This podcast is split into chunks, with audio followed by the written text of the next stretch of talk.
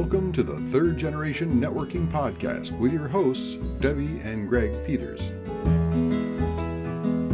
And welcome back to another episode of the Third Generation Networking Podcast. I'm Greg Peters, the reluctant networker, and with me, as always, is my mom and business partner, the networking guru, Debbie Peters. Hi, Greg. Hi, How are you? Mom. How are you doing today? Good. And aren't you the something superhero? Superhero in residence. Yes, that is still on my business card. So, so are are things going well for you? yeah. Yeah? Yeah. I, I actually got my, um, for those of you who follow this, there's an ongoing saga with the strawberry patch. Oh, how is that going? Well, the strawberries are done, so I don't have to worry about the you know what birds Okay. uh, getting in there because they still are. what about the you know what dog? I mean, you know what dog can well it's not in there but this this strawberry patch had overgrown itself so it was a great big very big patch which made picking A little more challenging. um, a little challenging this year so this past weekend i went out and i was ruthless i pulled out a whole, like I don't know how many strawberry plants. So now I have nice straight, I think five or six rows. I'm so happy. Yeah, and I'm sure that they won't overgrow themselves by next No. year. So. I'm going to be very diligent about cutting off the runners. Okay, well, good luck with that. so today we're actually talking about. Uh, uh, we had a question come in from one of our listeners. Uh, his name is Mike Robb, and he said he was going to be relocating to Florida in a few years. Right now, he's living in Michigan, Okay. um, and he was curious: how do you do long distance networking? Now, the interesting thing was he actually sent me this question many months ago before the whole COVID nineteen thing happened. We're all shut down. But it's interesting now, almost every networking that we do is long distance. We no longer are doing this in person thing. So how does how does that change things? In fact, you know what we're talking about for him is going to be applicable to all of us. Um, and I know you've been doing a lot more long distance networking, seriously long distance, like South Africa long distance. Yeah. Well, um, I'm I'm going to take us back to probably six years ago now when I made a decision to expand um, my company um, before you were partnered with me, and we were we were you know moving right along in Toledo, and I thought you know we could expand, and and Cleveland for a number of reasons was the choice of, of where I was going to expand. Now I knew no one there okay. uh, my research entailed going over there for a speaking engagement in the morning, meeting one of my graduates of my class who had moved moved over there for lunch. She met me at this really cool restaurant in um, no, a gentrified area, uh, you know, an up and coming area in uh, Cleveland. Can't think of the name of it right now, but it was it's called Lucky's Deli. And we sat out on the patio. It was a Wednesday, so it wasn't crowded. And it's an organic place. And they had the the patio, and behind the patio, they had their organic garden where they were growing stuff that they were actually using in the oh, restaurant nice, nice. and it was around 81 degrees and the sky was that deep just that beautiful blue and i sat there and i thought yep this is where i'm going to expand Okay. based on that research and then the real reality hit that you know i absolutely know no one over here so I asked a couple people, or I asked people here in the Toledo area, who do you know over there that I can at least meet with to sort of get started? And I got maybe five or six names. I met with those five or six people and chatted with them, found out about them. Most of them were probably no one that I was going to meet for a second time. However, every time I met with someone, I asked one question right near the end of our conversation, and that was if I can only involve myself in one networking group, what one would you suggest? And interestingly, all five of these people were all around um, the area, not clumped in one area in Cleveland. And they all said the Rocky River Chamber of Commerce. And Chambers of Commerce, you know, they're they're great, but it wasn't on my radar as as a networking group. Nor I, I don't even know if I knew that Rocky River existed. Okay. And so I thought, well, you know, might as well just try it out. I'll go to their lunch, and and they have a process where if you register for lunch, you know, the later you register for lunch, the more the lunch becomes the the cost. yeah, and it if you're a non-member, obviously there's a tier for Significantly higher, yes. So I, it just happened that I went into their website on the Tuesday before the lunch happened on Thursday, so I had to pay thirty five dollars oh my goodness. for lunch. and I'm thinking, well, it's research. that was how I justified it. I expected to see maybe 50 people sitting there for lunch, and I, you know, went in, registered, kind of walked around the corner. It was at a country club. I walked into a room with 200 people. oh wow. I, I mean, I was a member of the Ann Arbor Chamber of Commerce, which had, I think, fifteen hundred members, and what you said, you know, lunches were thirty-five to fifty people would show up. So for two hundred to show up at Rocky River, that's pretty impressive. Yeah. That means they have to have a pretty good machine running in the background, Yes, right? they have a great machine working in the background. And um, be- I think because I registered so late that day, I or that week, I didn't have anyone welcoming me, which is unusual for them. They have a welcome committee where you are assigned a, a guest or a first time, or a new member or a first time guest is assigned to a, a member, usually from either the board or the membership committee Really? to host them and introduce them to people. I didn't have that, but I, you know, I'm not too shy. So I walked in and found a table to sit at and met some people and they were really nice. And I'm like, wow, this is great. And I just thank my lucky stars that I asked that one question because it opened the door to all kinds of business connections, friendships. I, have some of my strongest friendships now over in Cleveland hmm. because of that first opportunity. So I think asking who else do you know, who else do I know here where I'm at that might have, and we are a moving world. There are people that will know someone from you know uh, for Ro- or for Mike, someone from Michigan will know tons of people in Florida. Sure. Yeah. So that would be the first step, and then reaching out. Uh, so you, so either in person whenever we stop being locked down from COVID, or virtually. If you're on a virtual chamber meeting, you have the chat box. You can reach out to someone and say, "Hey, I'm new to the area, or I'm going to be new to the area. I'm going to be, you know, considering moving in." Maybe you target a realtor and say, tell me about the housing here. What, you know, what should I know? What about schools? And then maybe you target someone that's, uh, um, the chamber director and say, you know, would you be willing to do a Zoom call? I'd love to meet with you and pick your brain a little bit. I'm going to be thinking about moving down here. You might also think about talking with a banker because a lot of times bankers will know businesses that need to hire people if you're going down without a job you know, mm-hmm. you're going to look once you get there so there's lots of different ways that you can do it by just reaching out to people and saying i'm new can you help me or i'm going to be new and people love to help Of course. and yeah. they're always really proud usually at least about where they live Well, it's uh, it's interesting because you're you're saying that um, you know you would actually you would physically go to Cleveland because you went you went physically to the Rocky River, Yes. and so uh, what that's one of the things you would ask is you know what are my opportunities? Where should I be going? Mm-hmm. Um, but really now with the, how things have changed, it's not all that much different to say, you know. I mean, uh, how hard it is it? You know, we, we maybe we could find someone to introduce them to right now in Florida. and Say, hey, you know, you you should talk to this person. Start asking, you know, who else should I meet? Um, but I think uh, one of the things you said was was really important is that when you are reaching out to these, you know, to these suggested connections, have a reason, have a question that you can ask, have a have something that they can help you with specifically, other than just I'm moving down there. What do you what do you think? You know, it's, it's understand what you need. Um, which kind of almost falls back on what we often say about when you're Have a plan. Have a plan. Know what you need. Know what you want, and actually say something. yeah. Well, you know, it's interesting. I learned that concept from um, a salesperson, a, co- a fellow salesperson that I was in the sales room with way back in the days when I was selling payroll service in Detroit. And Andrew Livingston, who sold for the same company that I did, moved from Florida, and I don't remember exactly where in Florida, but he moved from Florida to Michigan. And he had never lived in the north. He was a southern boy.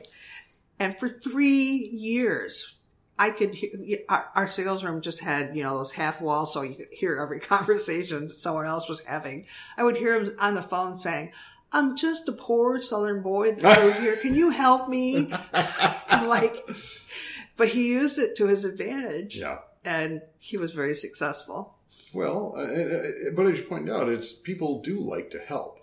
You know, if, if there is something within their capabilities, uh, the what we can't do is just say, "I'm confused. Can you help me?" Yeah. We need to we need to do a little bit of the research ourselves and what areas. I mean, I, I you know I haven't had a chance to actually follow up with Mike and find out more specifics about what he's trying to accomplish down there. Is he retiring and going down there because that's going to be a whole different, set of yep. needs?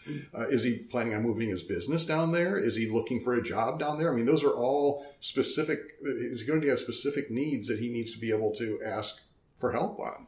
And and speaking of Florida, actually, I have a new friend from my international networking that um, she is actually she lives here in the states in Florida in Orlando. Okay. Her name is Michelle Saig, and she has lived in Orlando now. I think she told me four years, and she is originally from South Africa. Oh, really? She's an attorney. She worked as a criminal. She's this little cute tiny thing and she worked as a criminal attorney. But she said there's just for her, she could see that there was an opportunity in South Africa. So she made a decision to move here all by herself. Really?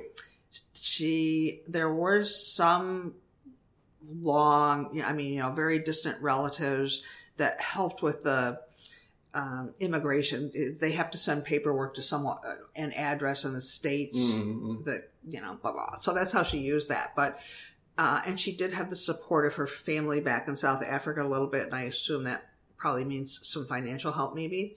But she came here all by herself. She was 33 years old. She said, "Here I am. I'm a very I own my own business in South Africa. You know, I'm I'm a tough attorney, and I decided to to leave it all." Left my dog behind, left my family behind, left my business, you know, sold my business and left my job behind Mm. and I arrive on the doorstep of Florida.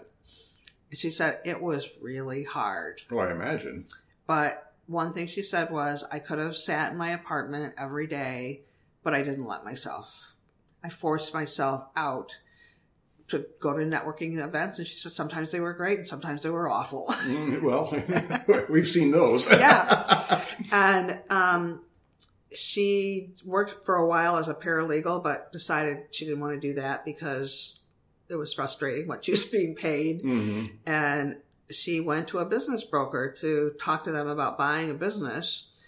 Um, didn't know what she wanted to buy, but so she thought, you know, she'd pick their brain. And I can see why, just from having talked with her, why they said, how about working for us?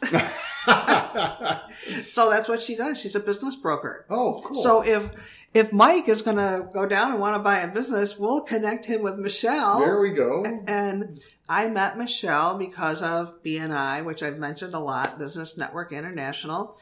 And I actually um, met her because my friend Lasagna Pillay from South Africa had asked me how, you know, are there some other chapters in the U.S. that are as good as my chapter?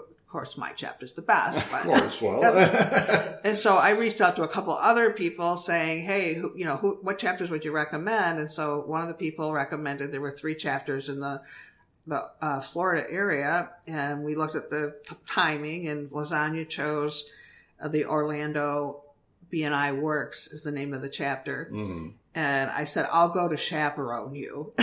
chaperone. so as a result, I got to meet Michelle, and she is just a, a dynamo. wow. So you're extending your your reach across the Oh, world. It's it's. yes. Uh, I, I know that we've had conversations with people now in Italy and South Africa, and Malta. Malta. Uh, and I just um, joined a group called the Global Riders. Global Riders, R I D E R S. riders. Mhm. Okay. And it was formed by a gentleman in North Carolina who I met in Rome. Cracks me up. And he, uh, because of the way the BNI chapters are meeting virtually, he is has formed this group of people that go around to various chapters and they support each other in that um, if one's going to a chapter, then many of them will go with that person. So you know, a, a group shows up, and obviously you need to register in advance Mm-hmm. to let the chapter know, so you're not surprised when seven or eight people show up. Right.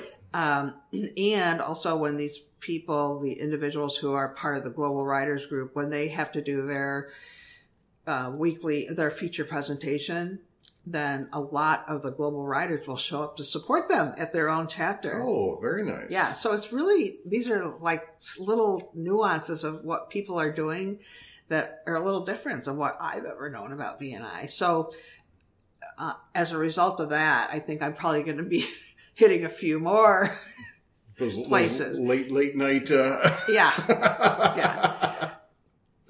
The, and so the the, I, the lesson learned is if you reach out, you'll probably get more than what you want. hmm But I think uh, uh, we need to uh, make sure we, we uh, emphasize you have to do it. You know, just waiting there, just you know, sending it out into the atmosphere. I, I hope we can figure out something. You actually have to, especially with these days with with uh, COVID shutdowns and everything. We don't have sort of those uh, moments where you just suddenly find yourself in the presence of somebody else. Right. A lot of times people will move and then the first thing they do is they go to church or their kids go to school or, you know, so many times that's their, their kids getting soccer. That's the way they then get connected with other parents or other people in the similar communities. That's not happening right now. Right. Um, so really, the, the need is to be very proactive about it, um, to reach out to your to your current network and say, who can you introduce me to that's that's down there? And I, I would suspect that uh, if if you have any sort of a LinkedIn profile, you can actually uh, do searches based upon locations. Yes. So you might find, okay, well, who do I who do I know who knows someone in in Florida? And yeah, sometimes the LinkedIn connections can be sort of nebulous, but Sort of. okay.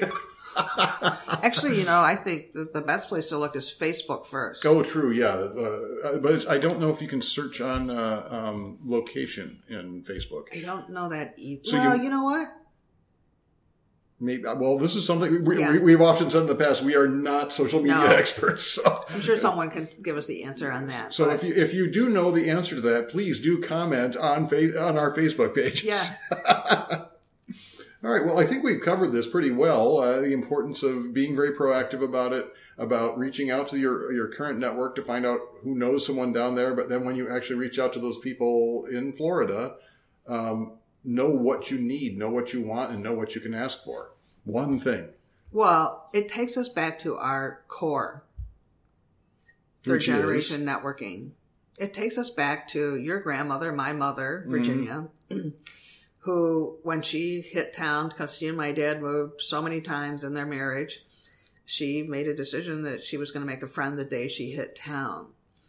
That was back before LinkedIn, Facebook. Exactly. I mean, long distance phone calls cost, you know, so much. You only them- dollars a minute or whatever Yeah. no cell phones, no internet, no nothing.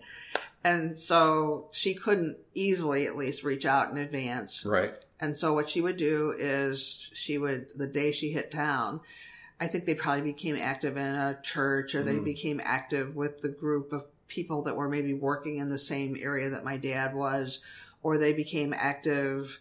Uh, my mom, mom volunteered because she um, was not a working mother, although she worked a lot. Yes. But she could have just sat home and said, Oh, I hate this moving around. And she didn't. She put herself out there, just like Michelle Sayeg did. and just like we're recommending Mike do. Yeah, Yeah, exactly. Put yourself out there, make those Yep. connections. It is. so make Virginia proud. Make Virginia proud. well, very good. Well, I think we've covered this very well for today. Uh, and uh, please uh, do comment on our Facebook pages. We would love to hear from you. Uh, subscribe if you'd like to just keep coming back week after week. And until next time, go out and make some great connections. All right. Thanks, Mom. We'll see you, Greg. Bye bye bye. You've been listening to the Third Generation Networking Podcast with your hosts, Greg and Debbie Peters.